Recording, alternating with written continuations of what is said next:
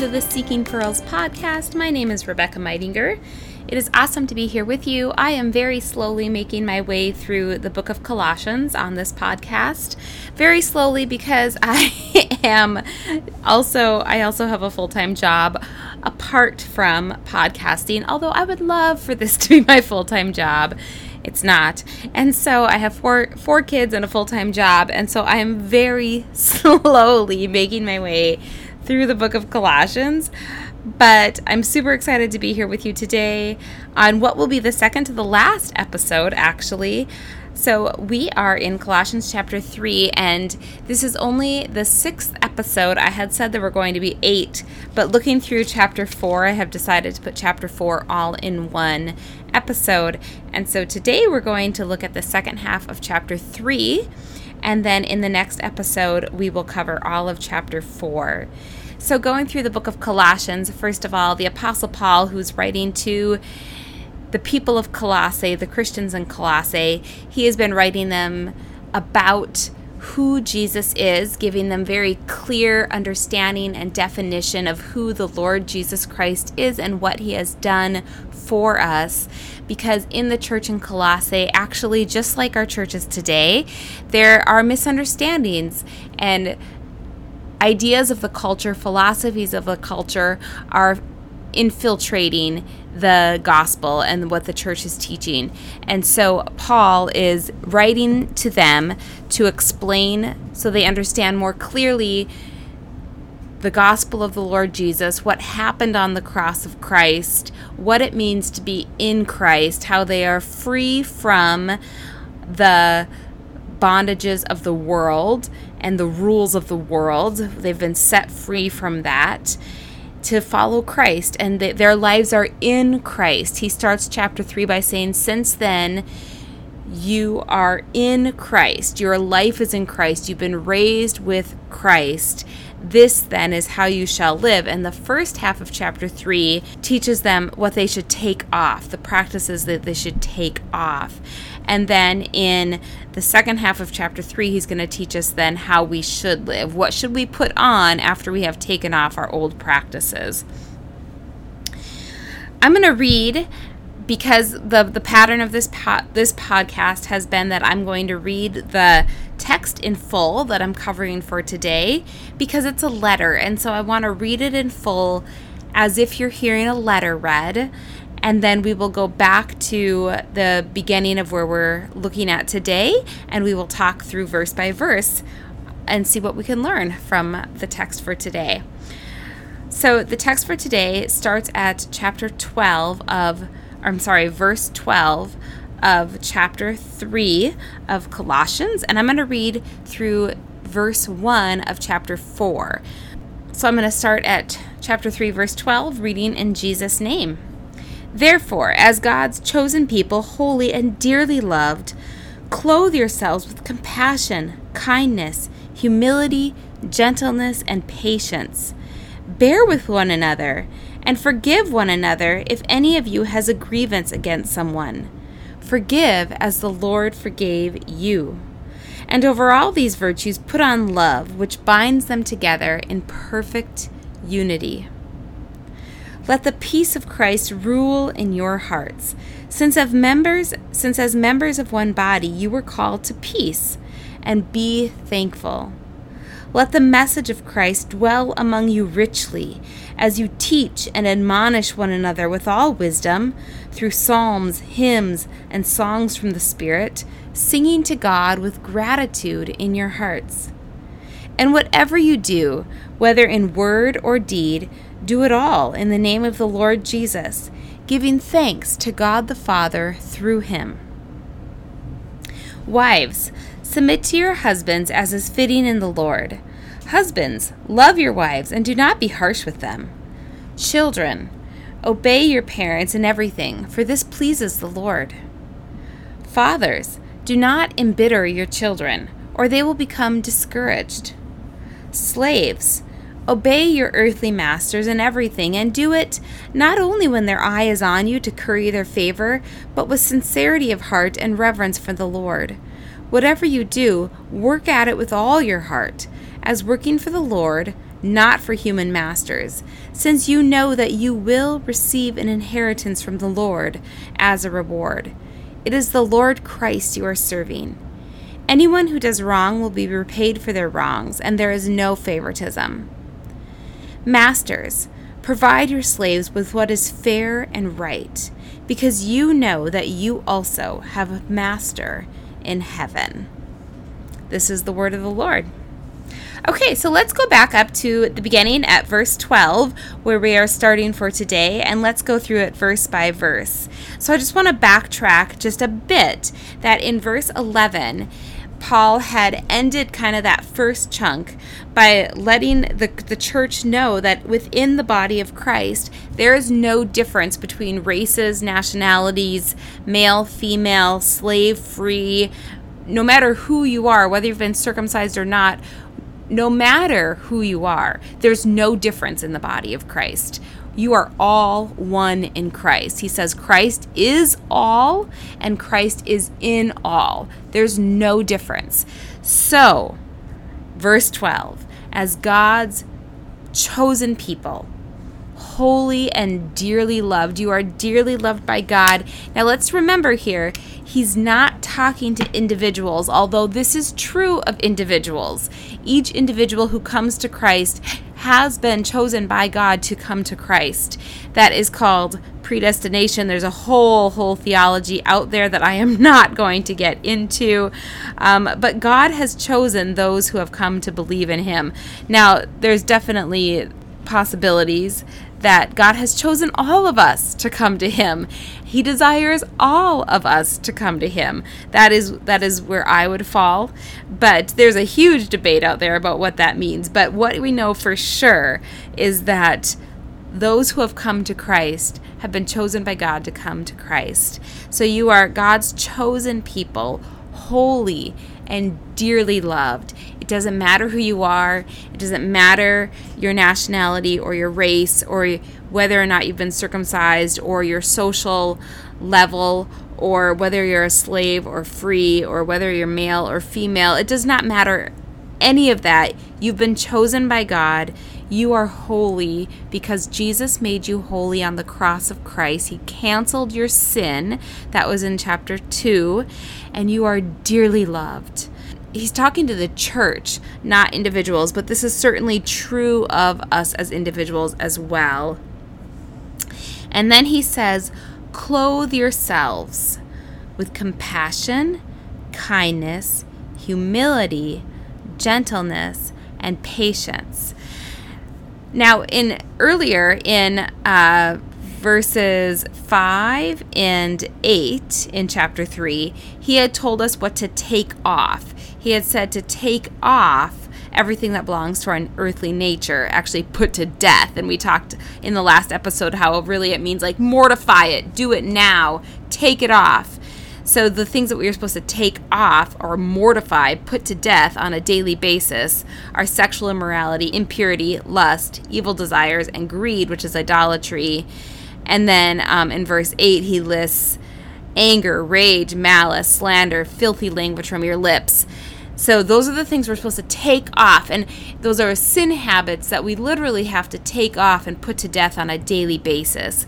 As we grow in the process of sanctification and become more like Jesus, taking off the sin habits will get easier. There will be fewer sin habits to take off as we become more like Jesus, and our muscles of putting them to death on a daily basis will get stronger, will be better and more capable of putting those to death. So we will grow in sanctification. But if we're going to take all that stuff off, what do we put on in its place? We put on the qualities of Christ compassion, kindness, humility, gentleness, patience. Now, let us look very closely and realize something.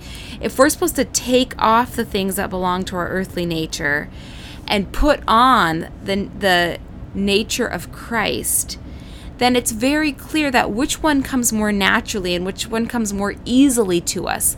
The earthly nature. The earthly nature is what comes easily, that's what comes naturally to us. We have to work at putting on the nature of Christ. Now, here again, uh, as we grow in sanctification, this will get easier. Also, we are not alone because these are fruit of the Spirit. These are given to us by the Holy Spirit. So, the Holy Spirit grows these in us and as the Holy Spirit grows these qualities in us, we partner with the Holy Spirit by choosing to put them on daily. He grows our capacity for kindness. He grows our capacity for gentleness. He grows our capacity for patience, compassion. And as He grows those capabilities, we partner with the Holy Spirit to put them on. so we are not doing this on our own. The Holy Spirit does the most of the work and we just have to agree with the Holy Spirit. Yes, Holy Spirit, I choose these qualities today that you, that you, Holy Spirit, have grown inside of me. So, clothe yourselves with compassion, kindness, humility, gentleness, patience. If you look at the fruit of the Spirit list from Galatians chapter 5, verses 22 and 23, you will find them very similar. The fruit of the Spirit is love, joy, peace, patience, kindness, goodness, faithfulness, gentleness, self control. I just encourage everybody, everyone I teach every time I teach the Bible that where I where I get to teach the fruit of the spirit I just want to encourage everybody to go ahead and commit those to memory I I use clapping and rhythm for a lot of my memory work, uh, and especially like a list of memory, like the fruit of the spirit. So go ahead and just get out your clapping hands, and I don't know if that'll translate very well over podcast, but just like um, love, joy, peace, patience, kindness, goodness, faithfulness, gentleness, self-control. That's how I always do it when I when I teach the memorization of the fruits of the spirit. Love, joy, peace, patience, kindness, goodness, faithfulness, gentleness, self control. It's so helpful, though, to have those memories memorized, to just have them deep down in you. And then when you find yourself in a place where you feel none of them, you don't feel them or want them or desire to act like that at all, it's so helpful to just have it where you can just run through it in your head and the Holy Spirit eventually can can cause you to want to put them on and uh, and so we partner with the Holy Spirit at putting on those qualities. In verse 13, he writes, Bear with each other. I love this sentence because he's literally saying, Put up with each other. And I just think that is awesome. Now, he's writing to a church I think of this like I think about this as our family right now. So here's what's going on at our family right now. We are all home. it's spring break in Fargo. We're not traveling. We've had so many blizzards this year. It's very depressing. The snow is so deep. Nobody wants to play outside anymore. It's cold. It's actually not that cold, but you know, we're just sick of the snow. It's cold enough that the snow is not melting. And um we're tired of each other. I had the stomach flu all weekend, so you know that wiped me out and the siblings are all exhausted with each other. This weekend we are traveling to go to state swimming in Bismarck um, to the state swim meet and we'll be in a hotel with each other for the whole weekend, which you know with six of us that's eh. so it'll be an adventure. I'm praying for the Spirit of God to come in and to give us love, joy, peace, patience, kindness, goodness, faithfulness, gentleness, self control. We're going to need a lot of Holy Spirit to make it through the rest of this week. Um, but here is the deal. Verse 13 says, Bear with each other. Just put up with each other. And I just love how real it is. I love the honesty of that. It does not say, like, to you always have to like be giddy with liking each other. Just put up with each other, right? Just put up with each other. You are all sinners in a church, in a household. There's just a whole bunch of sinners hanging out together, living together, doing life together. Bear with each other. Put up with each other. Forgive one another if any of you have has a grievance against someone i love the if here if you have a grievance against anyone Uh, yeah, I'm sure there are lots of grievances uh, in a church, in a family. There's lots of grievances against each other. So, what do we do about that? We forgive. We forgive and we forgive and we forgive and we never stop forgiving. Jesus says 70 times 7. What does that mean? It means perfection upon perfection. You just keep forgiving. You forgive to the uttermost. You just keep forgiving. That is how you put up with each other. Forgive as the Lord forgave you. Well, Jesus forgave us completely. Psalm 103 says, As far as the east is from the west, so far has he removed our transgressions from us. So he has forgiven totally, completely. He does not bring up old grudges. The Lord doesn't do that. So when we forgive one another in a family, in a body of Christ, in a church, when we forgive one another, we don't hold on to grudges. We let go. Jesus let go. He canceled our sin debt. It's gone. He canceled it. So therefore, we must forgive each other in the same way and not hold grudges. Within our churches, we cannot hold grudges. In his letter to the Corinthians, the second letter in our Bible to the Corinthians, we know there were other letters between the Corinthians and Paul, but in our letter of Second Corinthians, Paul is writing to them about a divisive situation in the church. And he says to them that this divisiveness is a scheme of Satan, and we cannot let Satan think that we are unaware of his schemes. So we cannot let this divisiveness get the better of us. We have to shut it down, get rid of the divisiveness, and move on together in unity. We must forgive as the Lord forgives. Do not hold grudges. And then Paul, Paul says in verse 14, over all of these virtues, put on love, which binds them together in perfect unity. Over everything, put on love. In 1 Peter 4 8, he writes, Above all else, love one another deeply, because love covers over a multitude of sins. Isn't that just wonderful? Above everything else, love each other. Love each other. When you love each other, it will cover over a multitude of sins. Are we supposed to just ignore and forget about sin and let it fester and let it grow until it's hurtful? No. No. We confess our sin one to another so that we might be healed. But since we are, in fact, going to sin against each other, love each other deeply Love each other deeply, and it will cover over sin and allow forgiveness. Now, of course, this is not any sort of an excuse or permission for abuse. By no means. By no means. We're talking about sins that are not abusive. So, if that is the situation that that requires counseling, that requires seeking professional help, and that is not something that I can give on this podcast. What I am talking about and what I believe the text is talking about are the sins against one another that are not in, a, in an abusive category, but are sins that cause festering, cause division, uh, cause antagonism and resentment within the church. Those sins, forgive, put on love over them because love covers over a multitude of sins. Also, just to talk to just to mention one more thing about how this is not an excuse to overlook or to ignore abuse.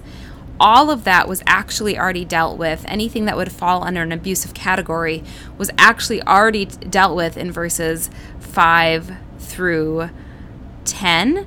So Paul has already told the church to put to death anything that would, would fall under an abusive category. All of the things listed sexual immorality, impurity, lust, evil desires, greed, anger, rage, malice, filthy language from your lips, lying. So, any abusive pattern would come under any one or maybe many of those sin patterns that the church already was told put these to death. These are unacceptable. Put them to death on a daily basis. So, after you've put to death all of those daily practices. There there is no leeway here. There's no permission or ignoring here of any sorts of abusive practices. So over the sins, the sin habits that are still lingering, that are causing annoyances, resentment, antagonism, festering, put on love. But these sin habits, you still have to keep on killing them. Kill the sin habits. Get rid of them. They are not permitted in the church. Okay, I'm going to move on now. Verse 15 Let the peace of Christ rule in your hearts, since as members of one body you were called to peace. And be thankful. Isn't that just wonderful? Let the peace of Christ rule in your hearts. I love how that's worded because it's like we give the peace of Christ permission. We learn in Paul's letter to the Philippians in Philippians chapter 4 that the peace of God guards our hearts and minds in Christ Jesus, and that the peace of God surpasses all understanding. God has a peace for us that will guard our heart and our mind. The peace will go beyond any sort of understanding, it will not make sense to other people. And yet, the peace of God is not going to simply invade itself upon us. We get to welcome it in. And so it says, let the peace of Christ rule your heart. Let it. The peace of God wants to rule your heart. He wants to guard your heart. Let Him. Let the peace of Christ guard your heart. Since, as members of one body, you were called to peace, again, we're talking about the church here, and be thankful. Let the message of Christ dwell among you richly as you teach and admonish one another with all wisdom through psalms, hymns, and songs from the Spirit, singing to God with gratitude in your hearts. This, I think, is very important because, especially the word admonish, is what I want to focus on here. Remember, he's speaking to a church and he says, Let the message of Christ dwell in you richly. So, as you know, they don't have a lot of the written text that we have. They have the entire uh, Old Testament, and so they have the Psalms. And then let's see here. This is about 61 AD. So it's possible that some of the some of the early earlier letters of Paul have been circulating. They may have gotten copies of like Galatians would have been written by now, Thessalonians would have been written now, Romans, the letters to the Corinthians would have been written. Uh, so, quite a few of Paul's letters would have been written by this point. They may have already been copied and been circulating. Um, let's see, I think Mark is usually considered the earliest gospel written. That one may be circulating.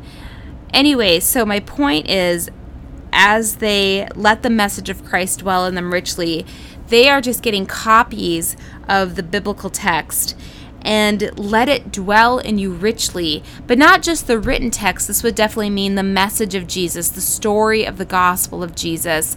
As as the parables of Jesus, Jesus' teaching were passed down probably primarily orally, but also in, in some written forms as well. Let it dwell among you richly everything that you can learn about Jesus, everything you can learn about the Bible, let it dwell in you richly. As you teach and admonish one another, this is what is so lacking, I think, in our Christian church today, especially in the United States, where we do not admonish one another. To admonish one another means to warn or reprimand someone firmly or to advise or to urge earnestly. So, to admonish somebody means that you are taking seriously what they're doing wrong and you are going to correct them. You are going to warn them firmly. You are going to advise them earnestly because they're going in the wrong direction. And this is something that we just don't do anymore because we're in a culture of tolerate everything. And so the, the apostle paul says you need to admonish each other. But you're doing it look at what you're doing it with. Look at in verses 12 through 14 you're admonishing one another with com- compassion kindness humility gentleness patience with forgiveness and with love. And you have the peace of christ ruling in your hearts and you're going forth in thanksgiving being thankful for the body of christ being thankful for what jesus has done for you so you are in a place of humility and gratitude, and you are admonishing one another from that place, not from a place of wanting to overpower one another, because that goes against everything that Paul has already told us to put on. So this isn't about being authoritative or authoritarian or uh, being I'm right and you're wrong. This is this is nothing about that. It's in humility wanting to help each other, guide one another closer to Jesus. Let's admonish one another. And that, I think, has been lost, at least in the American church, because we get offended at everything.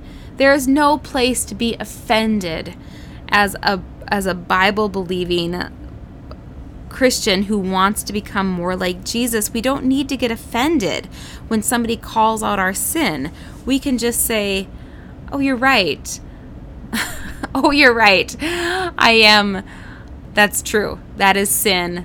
Thank you for pointing it out for me. There's no place for being offended by it. We can just, we can just in humility say, You're right. I'm sorry. And, and we can move on so we can we should be able to admonish one another. That's very important. But also important is the list of attributes that come before the admonishment. The admonishment is done within the spirit of christ in kindness gentleness and we've already been through that. So i just it it aches my heart that that has been so lost and there it's beautiful when you've come into a community where admonishment can be done, and it can be done in a way that builds up the body of Christ in a beautiful way. Um, that takes great spiritual maturity. Verse 17 Whatever you do, whether in word or deed, do it all in the name of the Lord Jesus, giving thanks to God the Father through him. Whatever you do, whatever you do, do it in the honor and in the glory of the Lord Jesus Christ. It doesn't matter what you do. It doesn't matter what your job is. It doesn't matter where you live or who you interact with. You can be representing the Lord Jesus Christ in all places. And so do so. Do so. We need to do so. We need Jesus to be honored and glorified in every workplace, in every public sphere. We need Christians who will just go there and love, love, love, love, love people in the name of Jesus. Uh, that is what our world needs desperately. I work in the public school system and I just I just see kids everywhere who need the love of Jesus. And if I can just, you know, if I can if every day I can show love to one kid who needs love, well that's a win. Like that that was a day well spent. And uh Everywhere you go, whatever you do, do it in the name of the Lord Jesus Christ, giving thanks to the Father through him. All right, we're going to get into some household codes here. I want to, before I start this, because this can be a little bit um, controversial, I'd like to say that household codes were actually very normal in the Roman Empire. Household codes came out on a regular basis by the government by the uh, dictators, uh, the emperors, uh, and were sent out to the various regions of the Roman Empire, instructing households how to function. What is shocking about the household codes that Paul includes in both Colossians and Ephesians is that in his household codes, he includes words to the husbands and the fathers, who of course would almost always be the same person in the household. When the Roman Empire sent out their household codes, um, there was no instruction to fathers and husbands because they were given permission to run their household however they want, which usually meant abusively. Or it could include abusively, I should say. They, they were permitted to run their households abusively. And nobody would bat an eye. Nobody would bat an eye. The father and the husband had the right to punish anybody in their household as they saw fit, and nobody would blink because it was their right to do so. That is not the way that Paul is writing household codes. And so we see a drastic change here when Paul writes household codes to the church. So he is instructing them how to run their household. But when they read this, they would like it would be jaw dropping, you guys, jaw dropping that they would read this and they're going to first read a sentence about the wives, that would be normal, but then they're going to get to a sentence about the husbands and their jaws would have dropped. Like, what? There's an expectation on the husband as well? Further down the list, there is an instruction to the father about how to treat his children, and that would have been jaw dropping. And then, even further down the list, there's an instruction to the master over the slaves, who, again, this is all the same person. That would be shocking. Three times this leader of this household, this man, gets instruction on how to treat those he's over. That was unheard of in the Roman Empire and he's getting instruction here to be fair and right and good. All right, so let's go ahead and start this now that we have a little bit of understanding of how uh, this is countercultural in the empire it's written in. Okay, so chapter 3, verse 18. Wives, submit yourselves to your husbands as is fitting in the Lord. All right, so if you want more in depth on this, jump over to Ephesians chapter 5, verses 21 through 33. Go ahead and jump over there. Ephesians expands a great deal on what Paul is writing here.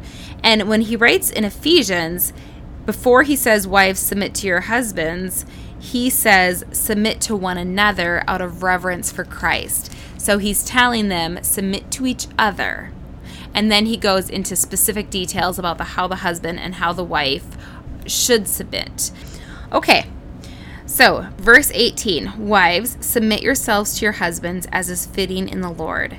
Now, there's a couple different things here that, as is fitting in the Lord, what does that mean? A couple different takes on that.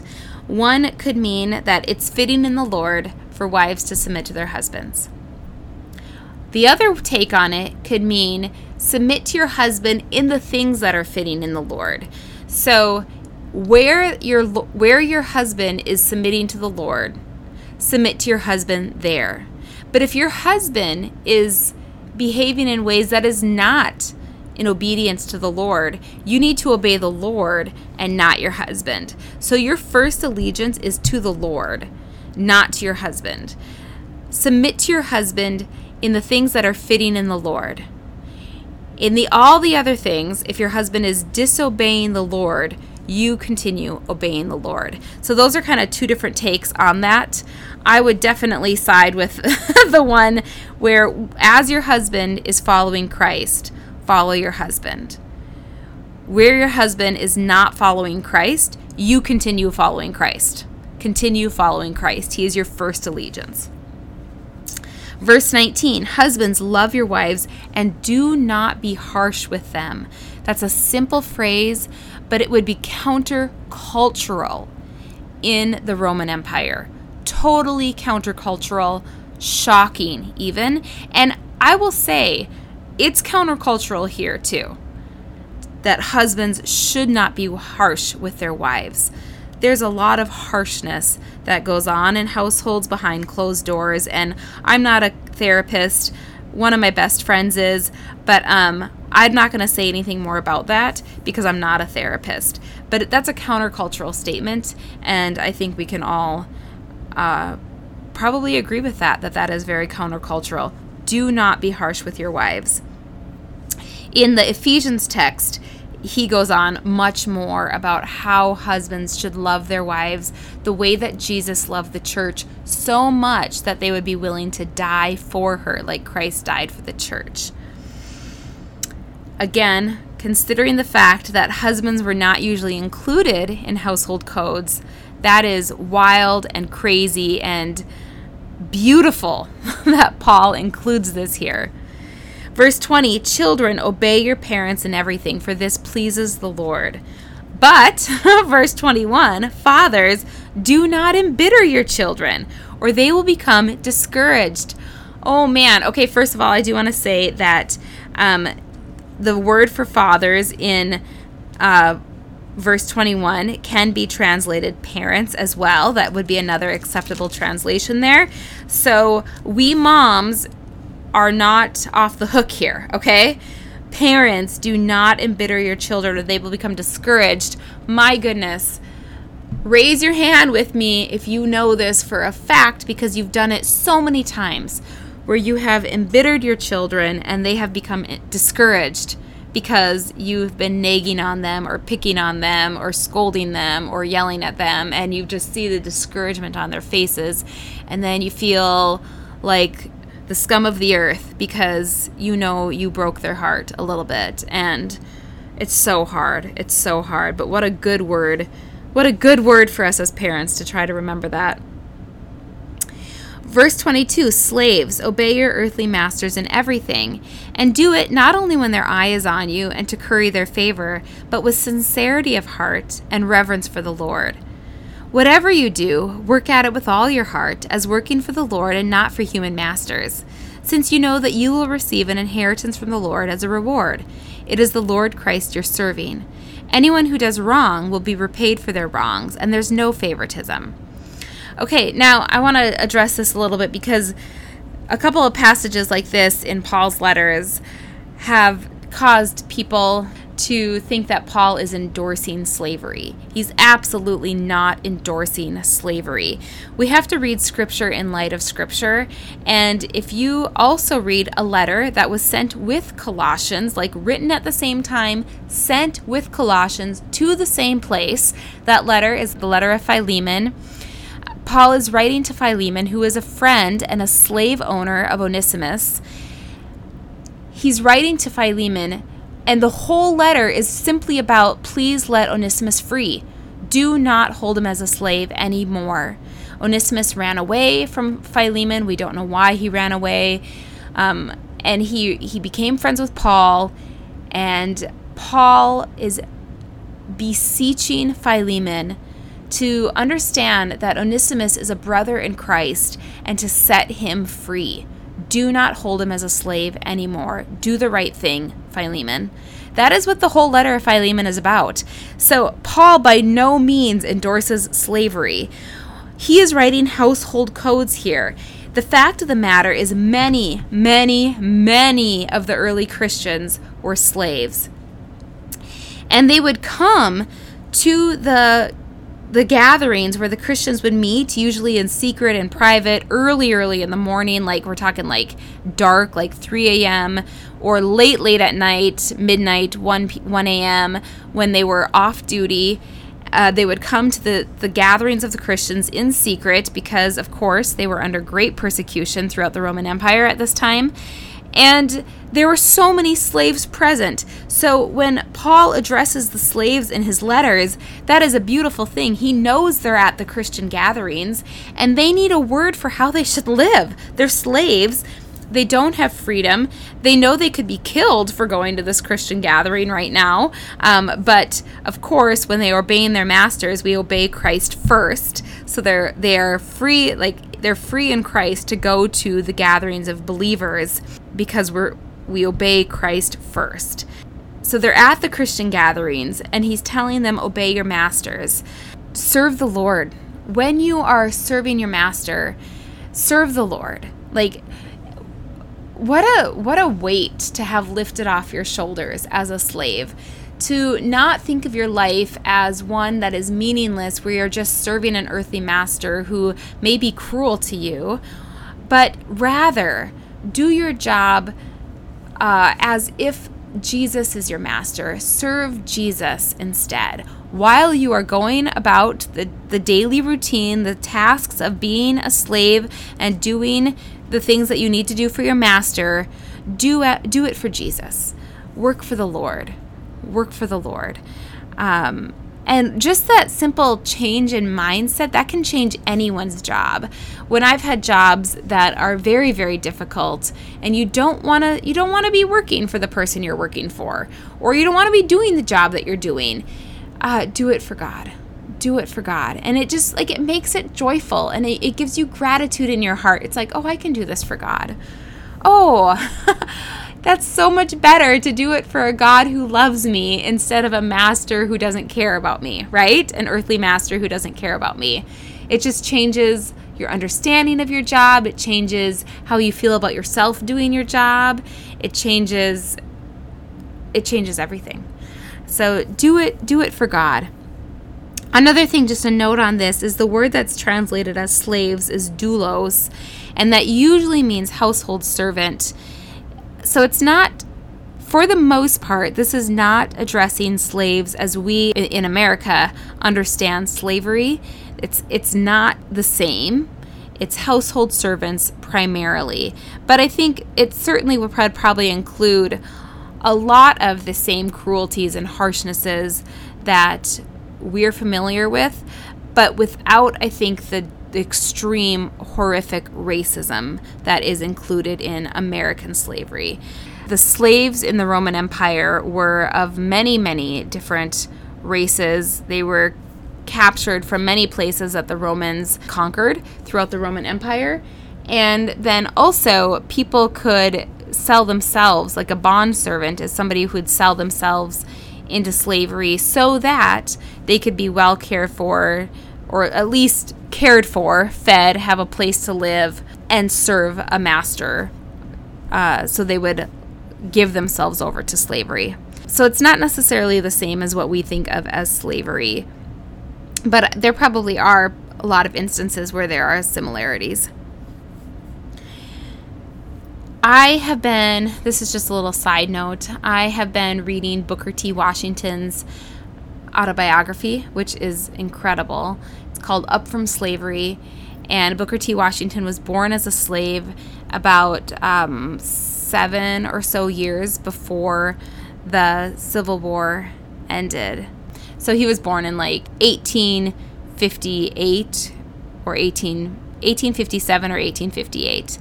And he talks in the book about the tremendous love that the slaves had for their owners, which I found really fascinating.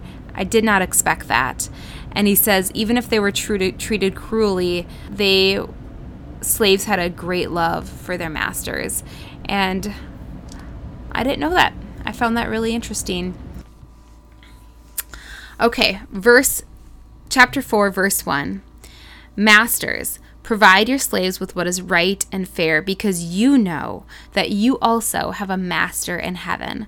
Okay, so this would be the third time that this head of the household, who is a man, has gotten an instruction when as a husband, as a father, and now as a master. Provide your slaves with what is right and fair because you know that you have a master in heaven. Now, again, the people who would hear this are the masters who are Christians and they have come to the gathering. So they they have come to believe that Jesus, in fact, is Lord. They don't necessarily know what that means for their daily life, and they're learning what does this mean about my daily life that I have learned that I am a sinner and I have a Savior, and His name is Jesus. Now I'm coming to this Christian gathering what does this mean for how I live? He's getting instruction. Oh, it matters how I treat my slaves. That to us, that would be like, of course it matters. They're human. Of course it matters.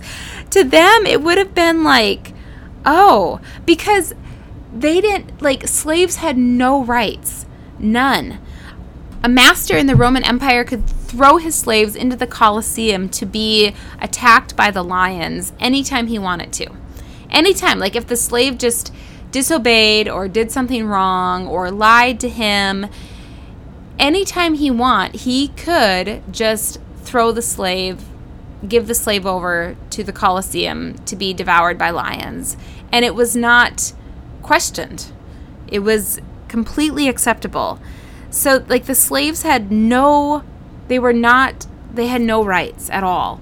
And so, for the master to be sitting here and be like, oh, I should provide my slaves with what is fair and right, like, it matters? I didn't know it mattered. Why does it matter? Well, because they're humans, but because you have a master in heaven. You have a master in heaven. You are not just like able to do whatever you want anytime you want. You are serving someone.